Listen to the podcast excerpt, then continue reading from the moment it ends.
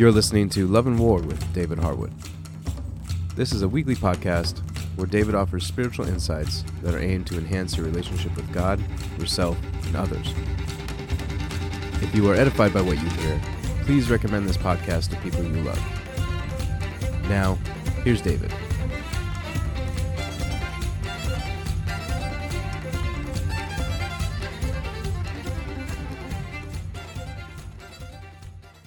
Day 20, Evening, Refreshing the Weary Ones.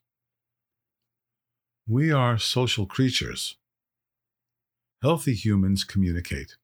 Disciples have the graced ability to edify, encourage, and inspire others. This can happen without planning, without intentionality. Communication can also be purposeful. The most extreme example of deliberately cruel, harmful speech I can recall was at the wake of a friend's daughter. Someone walked up to him and said, "I'm glad she's dead," and calmly walked away. Can you imagine? My friend was an ex-Marine drill sergeant. I'm glad he was truly saved. There could have been two funerals there. Here's a different type of speech with a very different motivation. Isaiah 50, verse 4. "The Lord God has given me the tongue of disciples, that I may know how to sustain the weary one with a word. He awakens me morning by morning. He awakens my ear to listen as a disciple." There are weary people out there. Sometimes I'm one of them.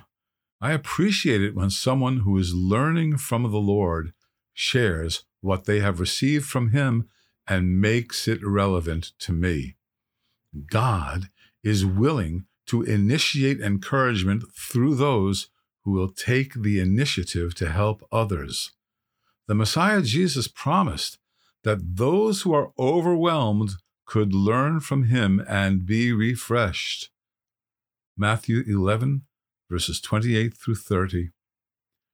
"Come to me, all who are weary and heavy laden, and I will give you rest. Take my yoke upon you, and learn from me, for I am gentle and humble in heart, and you will find rest for your souls. For my yoke is easy, and my burden is light." The Greek word translated rest is anapao. It does mean to give rest. In the same nuance, it also means to refresh. Those who are refreshed are best able to refresh others. Those who are at rest can lead others to that place of peace. If we want to, and are willing to, participate in this process, we will be led by the Lord in helping others. Jesus wants to refresh others with you. Listen to this verse. It's great. Philemon 20. "Yes, brother, let me benefit from you in the Lord. Refresh my heart in the Messiah."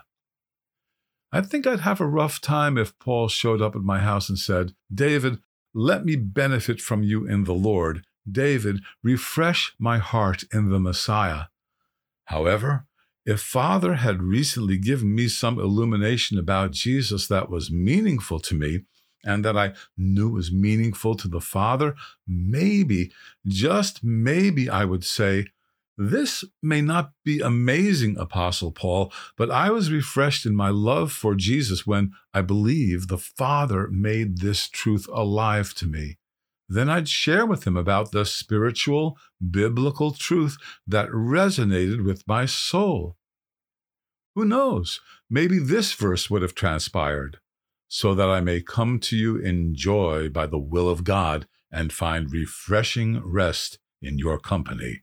Romans 15, verse 32. After all, Paul wrote of some leaders in Corinth and testified to the effective edification that the household of Stephanas had offered. "For they have refreshed my spirit and yours. Therefore, acknowledge such men. In fact, the Corinthians, as messed up as they may have been, read 1 Corinthians, refreshed Titus, one of Paul's spiritual sons.